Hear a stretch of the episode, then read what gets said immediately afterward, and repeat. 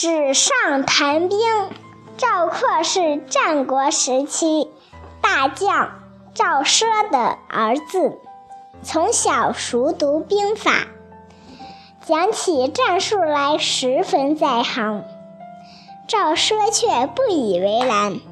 这一年，秦国攻打赵国，赵国派大将廉颇前去抵挡。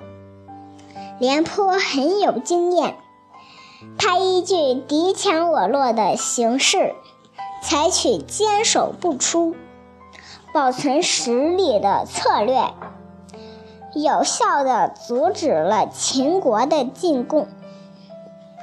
秦国见廉颇难对付，就采用了反间计，派人散布流言，挑拨赵王和廉颇的关系。